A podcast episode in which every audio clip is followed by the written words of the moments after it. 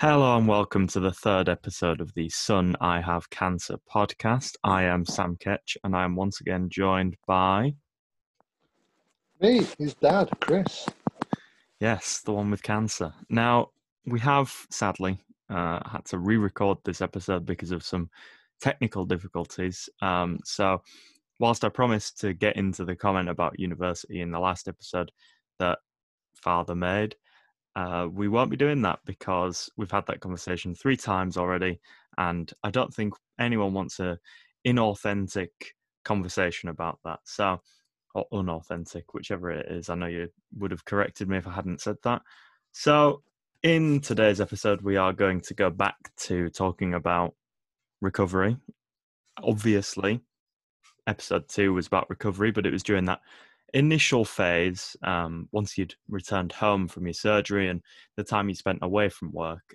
Now, there is about, I don't know, an 18 month period from today back to when you first went to work. So we're not going to cover all of that period. Uh, we're going to try and focus this episode into the coronavirus part of the recovery because while we're still going through it, there's an important discussion to be had about the lack of care for cancer patients and patients without coronavirus um, during, especially during lockdown, um, from the NHS. Now, there's no blame attached from my side or yours on the NHS for doing so. It would have been wrong, probably, to drag c- cancer patients into hospitals when they also were dealing with patients with a disease which there was no protection from. Now, the first question, obviously, I need to ask you about is, you know, how has the coronavirus affected treatment? Because in the last episode, we were talking about how you were getting tests monthly, seeing a consultant. Talk me through, talk everyone through how the coronavirus affected that. I think so I'm on the watchful waiting pathway, which starts off at three monthly um,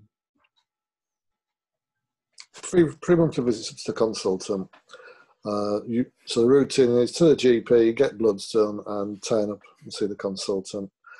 Um, then January time, when I went to see him, the PSA number, which is the blood test they do to see how the cancer is circulating around my body, started to increase, and we were back to talking about um, going away for a scan to, to Liverpool or some other exciting place, Birmingham as well.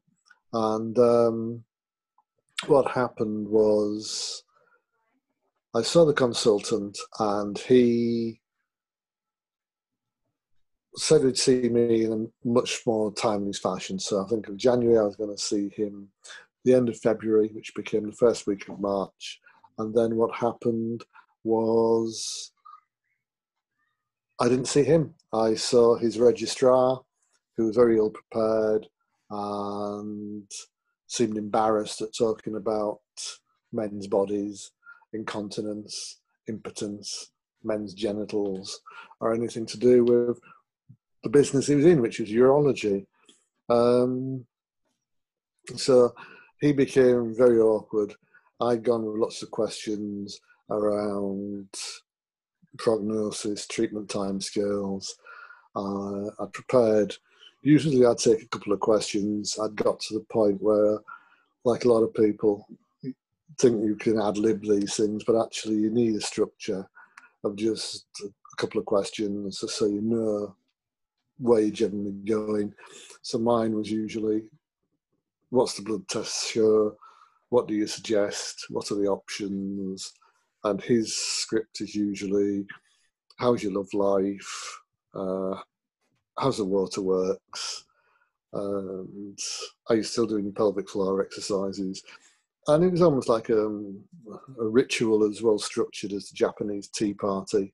So what would happen is I went in on this occasion, didn't see him, although he, he was in the building.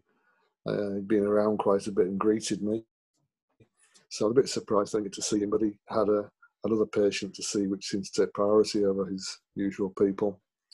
And the guy I saw was was not very helpful. And when I was asking him around prognosis and things like, you know, secondaries are usually lungs or bones. What about it? Was I in the five year cohort post, operation or the 10 year cohort given the results so far? He, he got very def- defensive, very awkward, and then suddenly blurted out I should go away and make memories. So I had to point out to him that's not something you say to someone who's well and not having worked in the social and healthcare business for a long time. That's usually something you say to someone who's quite ill.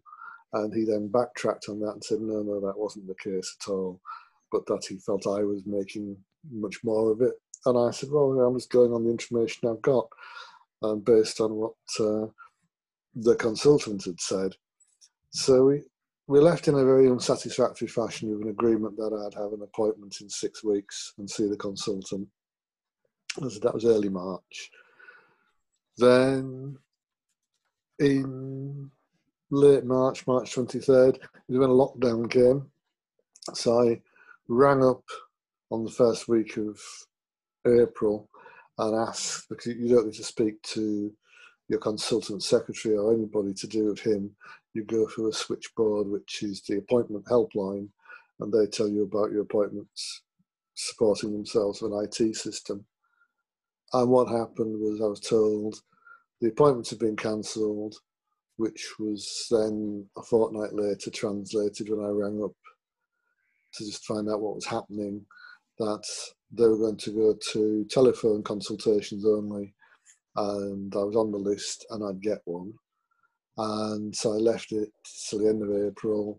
And at that point, I was still on a waiting list.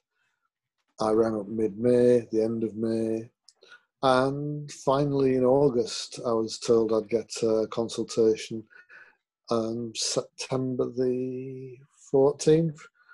And um, what happened is I was all set to go and find a quiet corner at work with my um, mobile phone to take the call, and I'd made sure my mobile phone was up on that I'd unlocked it and everything, and it went off in my hand, and someone introduced themselves as being from the uh, clinic, and that uh, my appointment had been cancelled because there's no consultant, and that was about five to eleven, and my appointment was eleven o'clock, um, which left me sitting, looking rather foolishly around an office, thinking, "What do I do now?"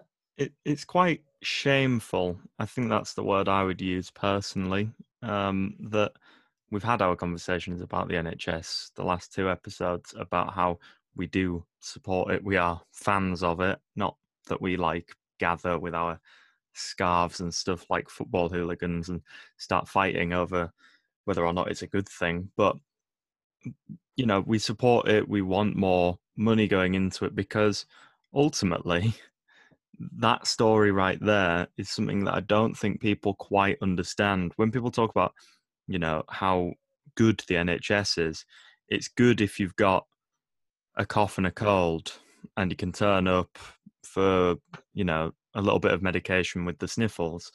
But you've got cancer, you need to know the information regularly, and you're not getting the phone call. You know, you're saying yourself that you're on a you know, every six weeks between March and now September, that's six months without any contact. And the fact that you were on the day prepared, waiting for the call five minutes before they ring you up to say, the people who we need aren't here. It's the fact that if there's two hours before that, it's the start of the day. Oh, we've got these consultations today, but they're not in. Right, ring them up. It can't have taken them two hour, uh, well, an hour and 55 minutes to ring up everybody on the list who was supposed to get a phone call. That's very much last gasp. Oh, they're at 11 o'clock. We'll ring them up and just tell them not to wait around for this call. I, I find it, and I don't know if shameful is the right word to use. I don't know if people will maybe find that a bit unfair, but I would say that, you know, for an institution that is funded by the taxpayer, to not serve its constituents is, yeah, I, I'd say it's shameful. Um, I don't want to make this all about my opinions, but I think it's quite important that as the son, as the impacted people, I get to say my piece because obviously you can't turn around and say this stuff is shameful. It would impact your career, your uh, the care. I'm not saying they wouldn't give you care because you said the NHS is doing a bad job of it, but ultimately these people, if they heard you'd said that, would be less inclined to help. I do find it, from a personal perspective, quite embarrassing, really, that we're also proud of something that doesn't work. And you know, given some of your other political views earlier on, it's quite a care for someone like yourself to go go through from being quite a, a radical socialist, challenging our perceptions and committed to the NHS to that acknowledgement, which is it's the largest, one of the largest institutions in Europe, the biggest employer certainly in Europe, and that it's not responsive. And I think the other side of it, which we've touched on in the past, is that issue of men's health. Um, I don't have a key nurse. I don't have a, an access to the consultant other than through a switchboard. A couple of times I have managed when I've needed to to to get through to his secretary, but they've always been surprised and I've had to use the guile and and craft of the job I do, which is not open to everyone. And the other side of it is when you talk about cancer, people see the, the adverts on the TV, they see the, the nice awards printed, bright colours, with the nicer new furniture in. Men's health urology is just a, a room which probably hasn't had uh, a serious makeover in five years. And it's well managed. You're not sitting for hours to uh, your, your granddad was when I used to take him to his outpatient appointments. Mm-hmm. But it's not slick. And there's some basics you'd think of named nurse, person to contact, key number that aren't there. And I'm not sure what it's like in other parts of the country, but you could argue if you wanted to, and I'm sure it's the argument that would be offered, is I've been empowered by being directed towards um, websites and being given a, an envelope full of leaflets, a DVD, and a CD. And they are very interesting and they are very informative. And whenever I've got a sleepless night, I can always read a pamphlet. I'll go and watch a DVD. It's not the same as ringing somebody up and having a conversation where you can cut to the chase and say, right now, the thing that's bothering me is this. And then that's what you talk about. I think one of my uh, uh wishes is that as I've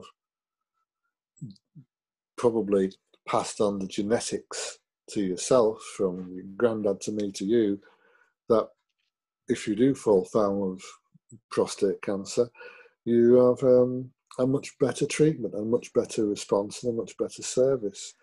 And yeah, I'd, I'd like to weigh in two things. Firstly, I didn't, say, I didn't say it at the time because I thought I'd let you get away with it, but radical socialist doesn't help my career. Uh, I don't think many papers will want to employ someone who has been described on record as a radical socialist. So I would argue that just a socialist who has become a democratic socialist and is very centrist now, thank you, because I want a job when I'm older. Um, but also, yeah, uh, we touched on it, and it was sort of the end of an episode, the end of the first one.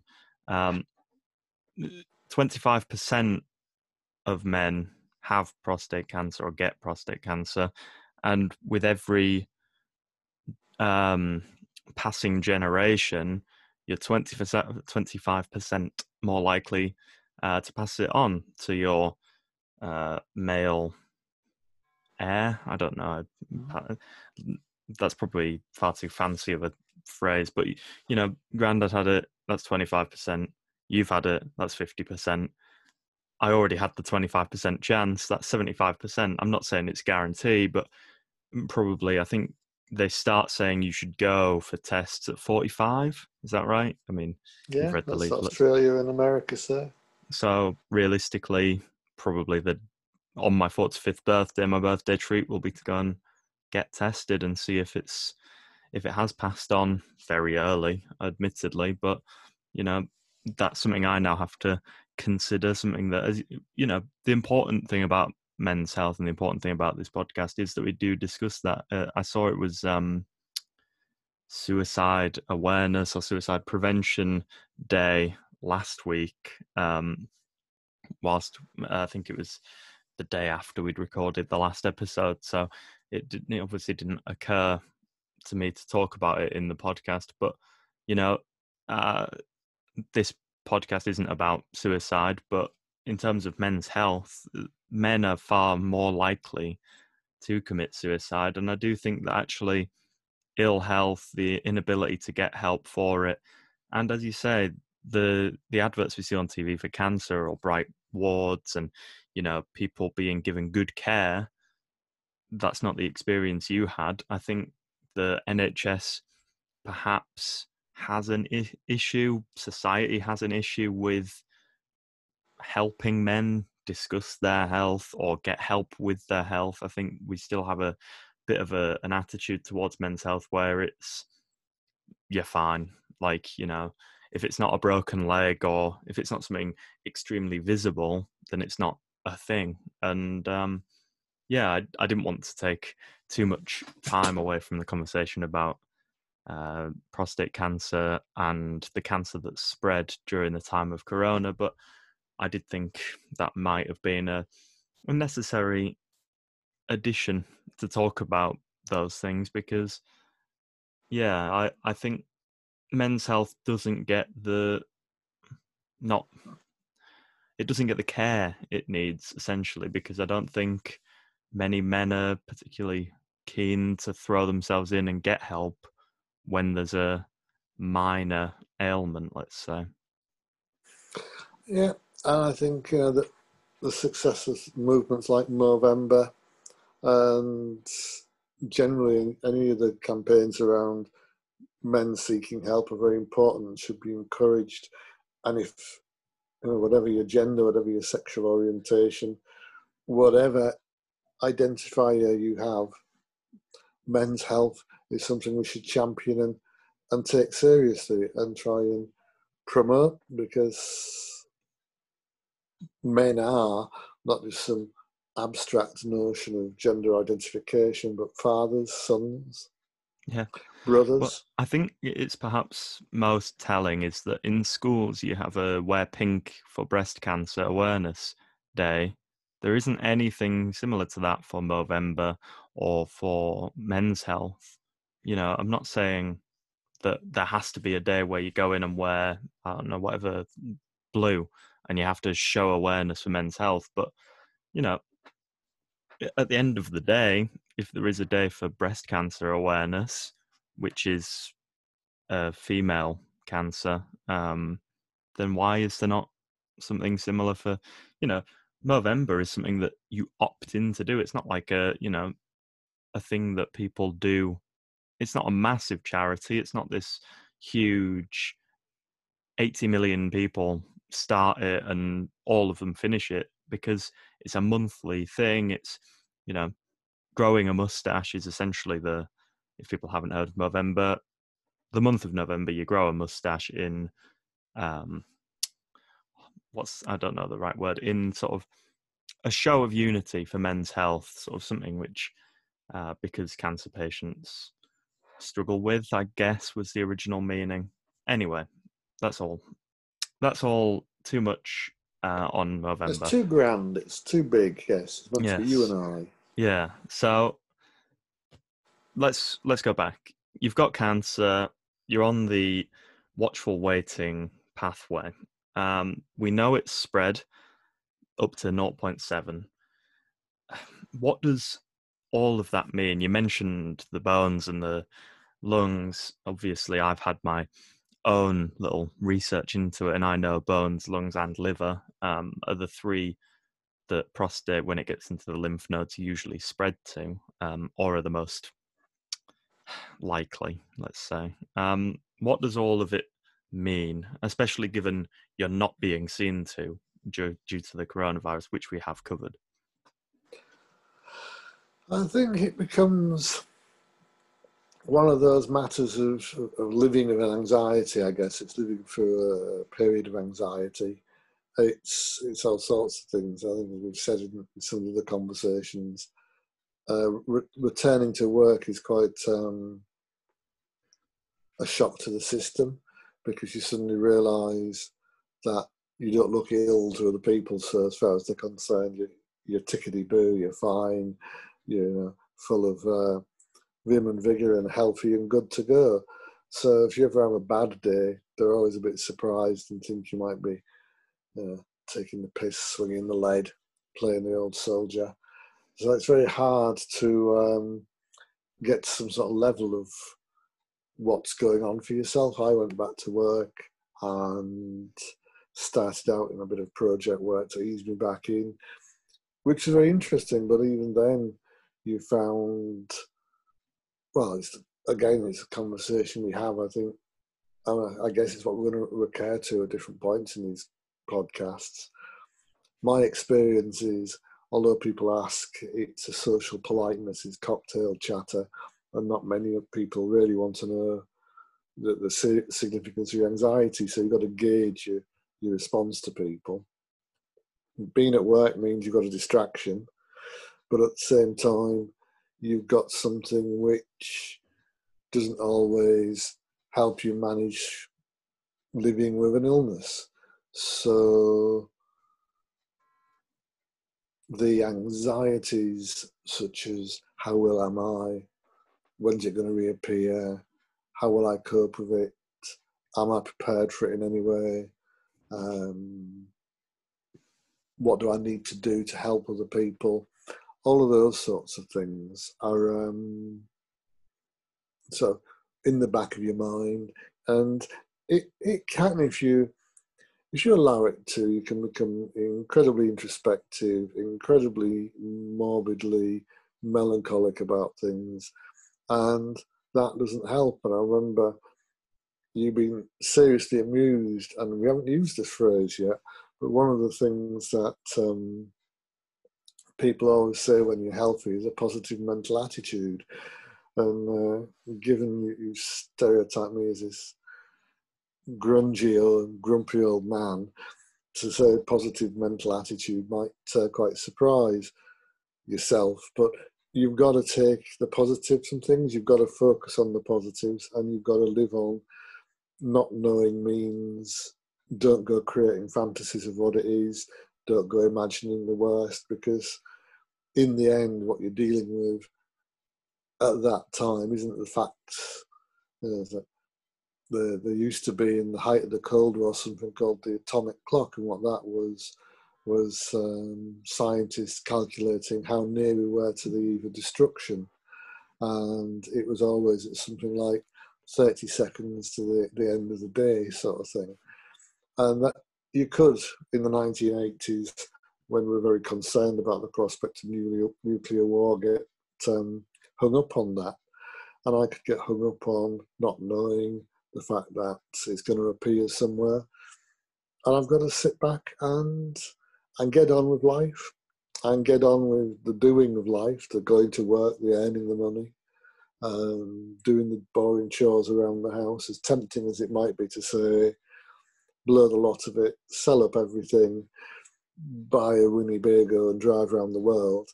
I'm still not convinced that having done that sort of thing many years ago, returning to rough sleeping and camping is really what I want to do in my later years. And I'd quite like first class travel and first class hotels yep. because if I saved and worked, uh, go for that trade up from three to four stars any chance you can, and if you can get up to five stars, that go for it. Um, the the reality is that sounded like advice. I must say, it sounded more like a sort of, you know, rather than a, a matter of fact statement about what you do. It sounded more like, you know, if you've worked hard, just take any opportunity to upgrade your hotel. Upgrade your life, yeah. yeah upgrade your life. Yeah, whenever you can, upgrade your life. That's my words of wisdom to you. Hmm. Always trade up. Um, but that is how you you end up coping with things. Is trying to get how I end up coping with things. Other people have different ways. I um, sometimes I think it'd be quite nice to have a a faith and be able to believe in a God or some sort of meaning to life. I've not had uh, success in accepting those philosophies. They've never met my needs. They might in the next few years as fear of death takes over and the anxiety about what's it all been about, looking for a purpose behind it all. Um, you know, that's that's not really worked for me. Um, and again, it's you always hint at is what have I done? What have I found? Um, I guess I can't remember if we've I lost this in the last episode or I've said it before. I was um, looking back, as you, as you do, you get to my age and your youth, you suddenly realise some of the things which at the time were quite traumatic were actually quite liberating.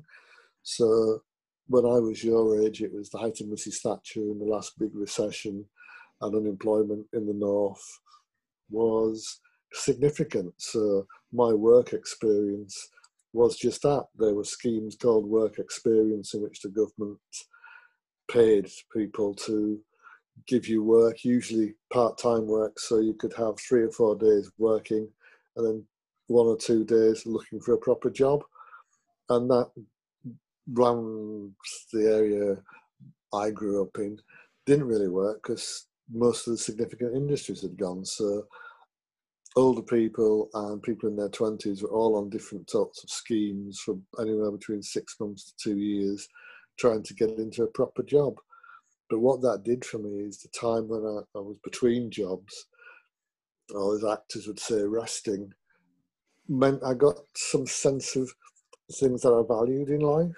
And uh, although I didn't have any money, and it meant that I was about 10 years behind where statisticians and accountants and bankers think you should be in making a living and making a way in life, I did get to sit in the park, socialise with people, um, mess around with um, amateur theatre groups, go off and do photography and things and and try things out which I've never made a living at, but at the time are quite important to me.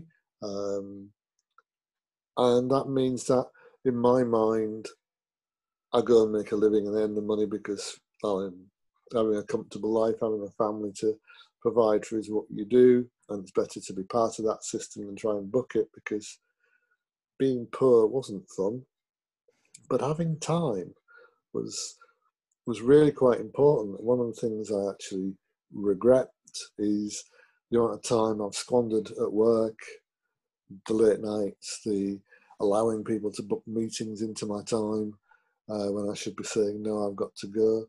Because, you know, I have been flippant about it. Work's very important. You're going to have to work till you're 70. You're going to have to earn a living. Um, we aren't incredibly wealthy. You're not going to be able to sit back and live on any, any sort of pot of money you're going to get. But if work was such a good thing, the rich people would hold on to it and they'd be the ones working and we'd be the ones sat in the sun in the south of France. and that's something which you always hear when people are unemployed, politicians saying everyone should be at work. Well, there are alternatives. You know, there was once uh, an idea that we could share out, share out, share out the world's wealth between all the people in it, so that people didn't have to to work as long hours. You know, we have a culture of people working 45, 50, sometimes even 60 hours while other people are unemployed. And that's, that's actually quite odd when we could share out the work we have and have more time to do the things that are allow people to define themselves as individuals, offer people fulfillment. Some people are lucky, you know, they get to do a job that allows them to fulfill their identity, make a mark. Most people sell their labour for something that they're interested in and gives them a reasonable return so they can have a comfortable life. And the decisions you make when I was younger, the things I thought I might do before I realised I didn't have the Latin And hmm. there's a, a joke there for people who know it. I thought about being a lawyer, which is one of the reasons I do what I do now, is that the law, social justice, um, trying to make a difference in society was something that's always been important to me. But I thought about journalism, I thought about writing and doing stuff on the stage for a while when I was employed because it was something I could access and do. And I think all of us have those sort of daydreams things when people do a different job, but they stay where they are because they have to make a living at it. And you know, getting to a point where you think, oh, all those meetings, uh, they haven't really achieved as much as we thought we were going to do. And one or two people think it's the most important thing in the world, and the rest of you join into that. So staying at work late for a meeting, going in early for a meeting, not spending time with you. Um, when I looked after your granddad when he was on his own and ill, slotting that in at the end of the day. So I'd you know, turn up on his doorstep, tea time, tired because I'd been up since early hours, going to work, doing work things, and trying to look after him and give him some quality of life wasn't um, wasn't always easy. And I think there's times when he must have been very fed up with me looking miserable, and I was probably very stressed with him being very needy. Um, so yeah, that's a rambly answer for you. It, it's it's given an insight that perhaps we hadn't, you know, considered, which is that throughout, you know, these episodes we'll be covering life outside of everything that actually is normal life. This is a sounds weird to say it, but five years ago this wasn't a a thing in our lives. There wasn't a a concern about slotting in time to worry and panic about health and illness and stuff like that. It was very much you went to work, you came home from work. I get to joke that you would sleep all the time, you know. But the reality is that what I'm discovering, and you know, people might think that this is a surprise, but what I'm learning is exactly I'm learning these things at exactly the same time as people listening are because we don't we're not a serious like we don't converse about the the big world issues daily. We're not we're not that kind of father and son. We we try and keep things light and breezy you know? We don't we spend more time laughing joking which you know then when big serious things do come up leads to arguments i suppose.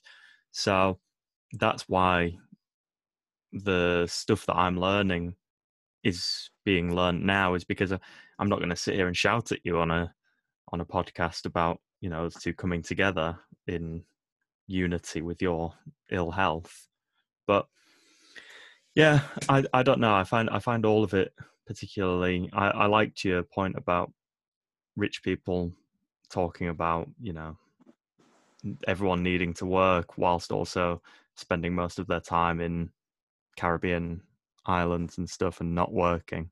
But yeah, it's it's a feature of my life is not getting to spend as much time with you because of work and obviously now being a 20 year old going back to university shortly for my second year having spent a year out with the news of your illness and then wasting that year not spending any time with you um, it's it's always interesting to hear your perspective on that which is that you also regret not spending as much time with me now i don't want this to get into a very emotional two men crying about not spending enough time together so I think we've covered the fact that we avoid the serious, but what what about actually, you know, just what have you learned in that time being back at work, maybe during the coronavirus, about living with cancer? What have you experienced that, you know, the rest of us who haven't had cancer whilst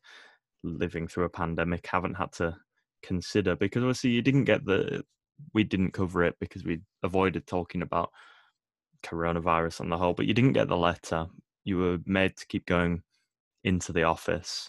Um, you know, essentially, you lived like a, a normal key worker who had full good health. uh, you worked in an office rather than on the front lines, but you still had to, you know, work with other people in an office during a global pandemic. So, what what is living through that like when you have an illness that is going to put you at risk? I think COVID. I talked about things that put put your own position into perspective. There's always, know, some people haven't had the advantages I have, and I haven't had the advantages other people have had. So when you've got a virus that's killing people, I'd say at random because when it first appeared, we didn't see the patterns, we didn't have the projections and the what the people in the business called the metrics, the numbers, and to plot things. So it was very frightening, and to suddenly see um, you know, a, a tally on the news of the number of people who died above and beyond the usual number of people who should have died on that day was very, yeah, frightening. You know, because whatever we perceive, the the idea that um, human beings have perfected everything and we are on top of our game and we've uh, beaten nature into submission and there's nothing much we can't sort out.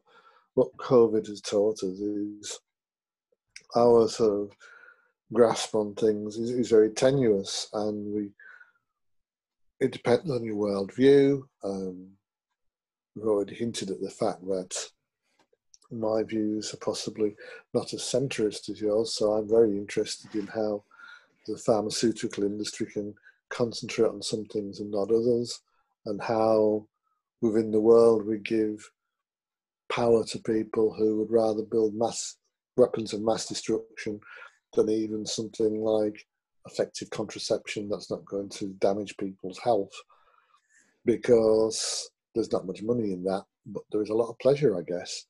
Um, that whole set of how we live, what our priorities are as, as a civilizations, is is brought to the fore on a personal level. You do suddenly think, oh, you know, there's always somebody worse off than me. Looking at how COVID changed the world, it was a sense of um, a sense of not. In, I can speak of the UK. I can speak of England. In other parts of the world, treated things differently. But I think our society, how we're living now with this government, is very much around two very distinct messages, which at a time of crisis don't work. You can't have a government of libertarians who don't believe in government at a time when you need the government to act and lead and make decisions and help us manage our lives.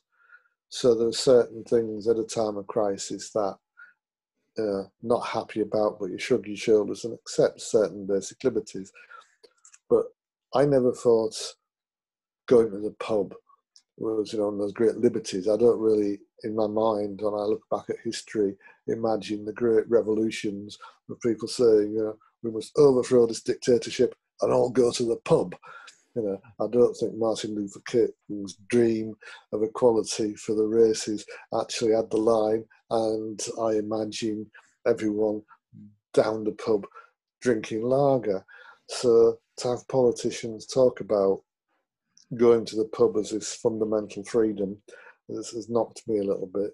But it's also shown how and again, this is specific to the to England, Wales, and probably Scotland. People have no idea how the NHS works. They've no idea how fundamental services work, and it's it's really interesting that most people are lucky enough to get their knowledge of the NHS from Holby City, and you're not confronted by that until there's a pandemic, and you suddenly you're suddenly it's a really bizarre world. So, you know, suddenly people who run the country have discovered care homes are outsourced from the management of any local government, any national government. Most people who are in a care home, most older people, most people with a disability so significant that they can't live at home, are cared for by private companies.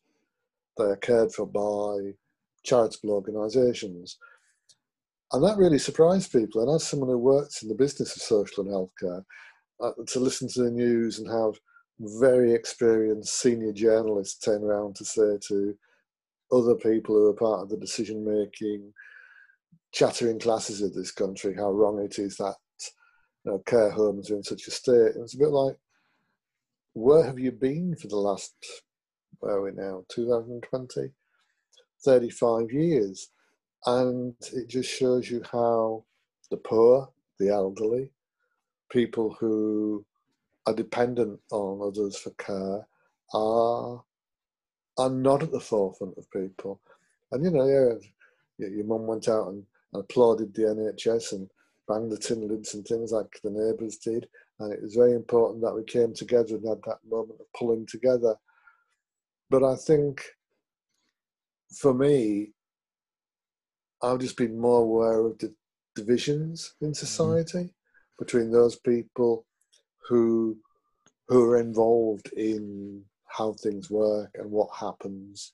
Well, yeah, it feels a million years ago that Mum was. I, we we are both saying Mum here.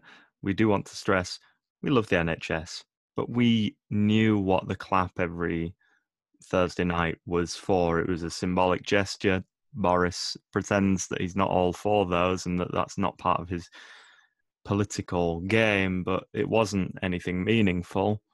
You know, in, in fact, down the street, I would argue that probably of everyone, there are three people who are deserving of that applause. Mum, who was a nurse and then, you know, committed her entire career. When I'm not saying that you're not more gifted uh, than the job you do, but Mum's talents exceed the roles she committed her life to, which were, on the whole, for helping other people the same goes for yourself.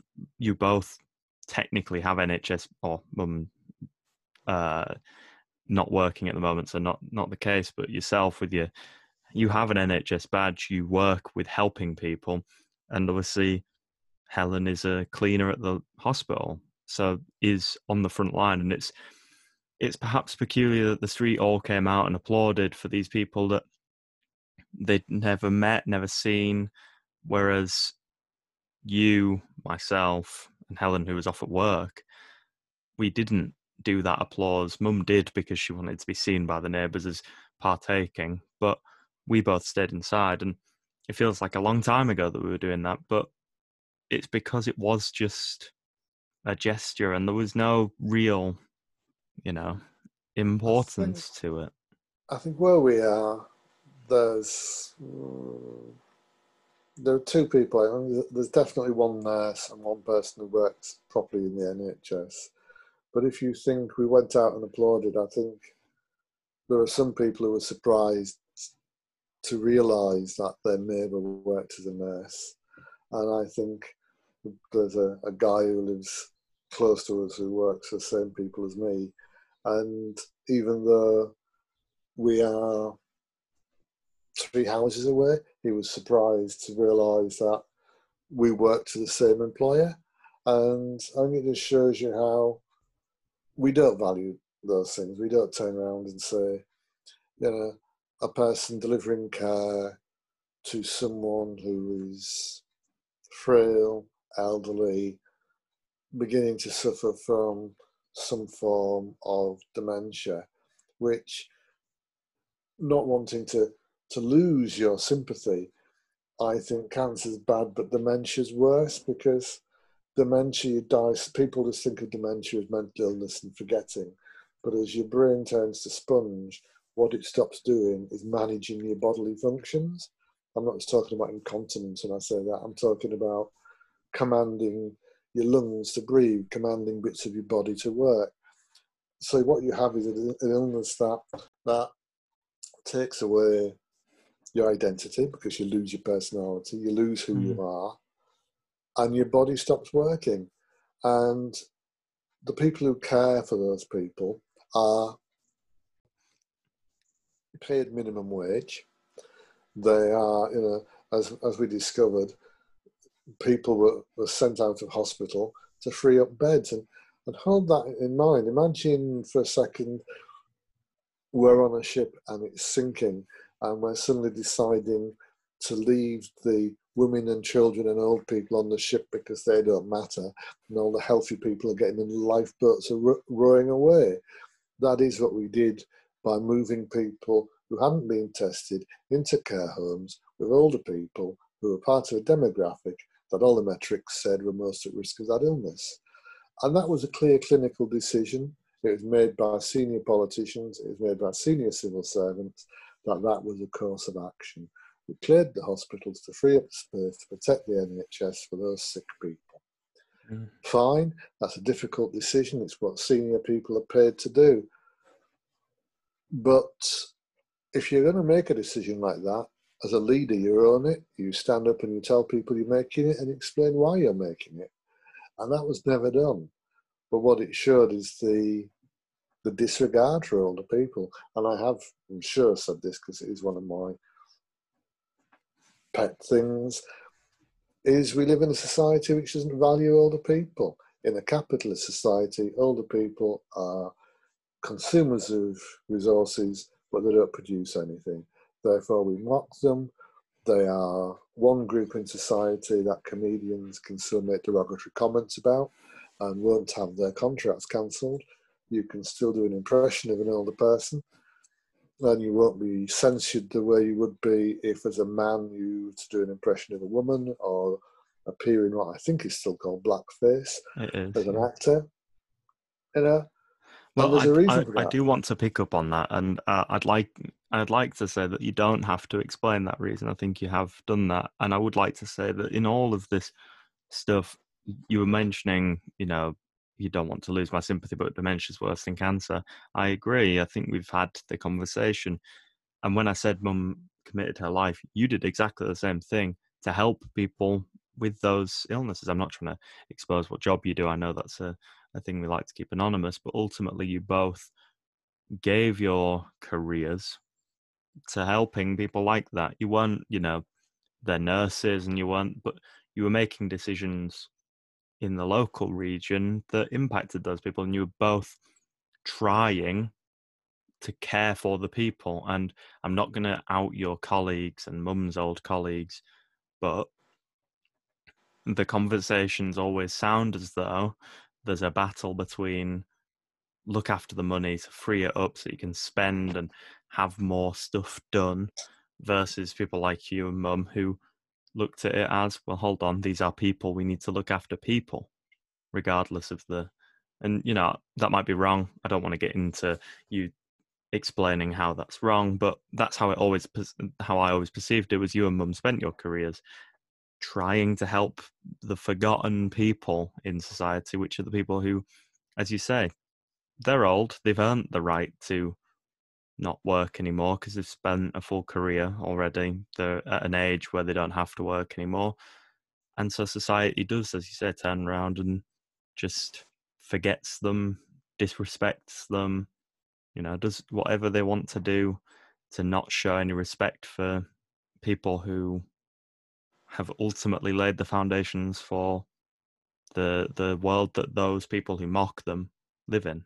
You know, it'd be wrong for me to say that I haven't made gags about old people, and you know, it'd yes, be wrong. you do, and I'm not that old.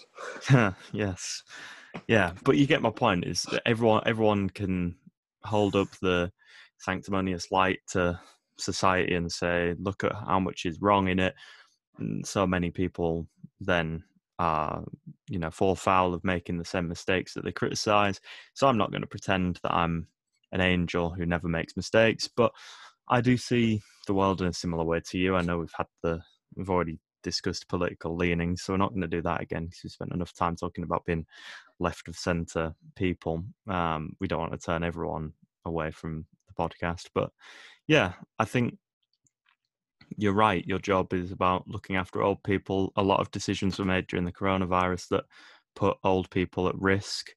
And, you know, you can feel aggrieved yourself. I'm going to sort of wrap up that question by saying that people like yourself with illnesses were also put at risk because they're going to have the conversation soon. I'm pretty sure Piers Morgan will be pushing it soon enough about how you get the health service to look after all the new cases and all the rising numbers and all the rising hospital hospitalizations of people with the coronavirus while still looking after people like yourself like anybody else with a pre-existing illness that you know puts you at risk you can't be in the same room as someone with it because it it's more likely to affect you that you know people with asthma can't be in the same room because it's more likely to affect them so how you divide up wards and everything like that is a conversation. And you know, the the as you say, people make decisions. They should be able to rationalize them. This government is not interested in doing that. It will be very interesting to see if they bring back their daily press conferences because I think that that's the only opportunity we had of seeing some explanation of things that were done during the first lockdown, um, but still they were quite good at hiding stuff. Um, yeah, I think we've covered everything about Corona uh, recovery. Not Corona recovery, recovery during Corona. Um, you haven't actually had the virus. Um, no, I yeah. had a test. you did have a test. I did. and they exciting. couldn't take your result the first time round, right? I have a very bad gag reflex and didn't like having things forced down the back of my throat and then at my nose. Yep. So I think that's that is actually a good line to finish on. Um, do you want to say goodbye to the people again? I know you like goodbye to the people. Come on, you know your signature goodbye. Say it. Come on. It's not mine, I'm afraid, lad. It's stolen from someone else's. Most I know it is. Are. I know it's it goodbye is, from him, and it's goodbye from me.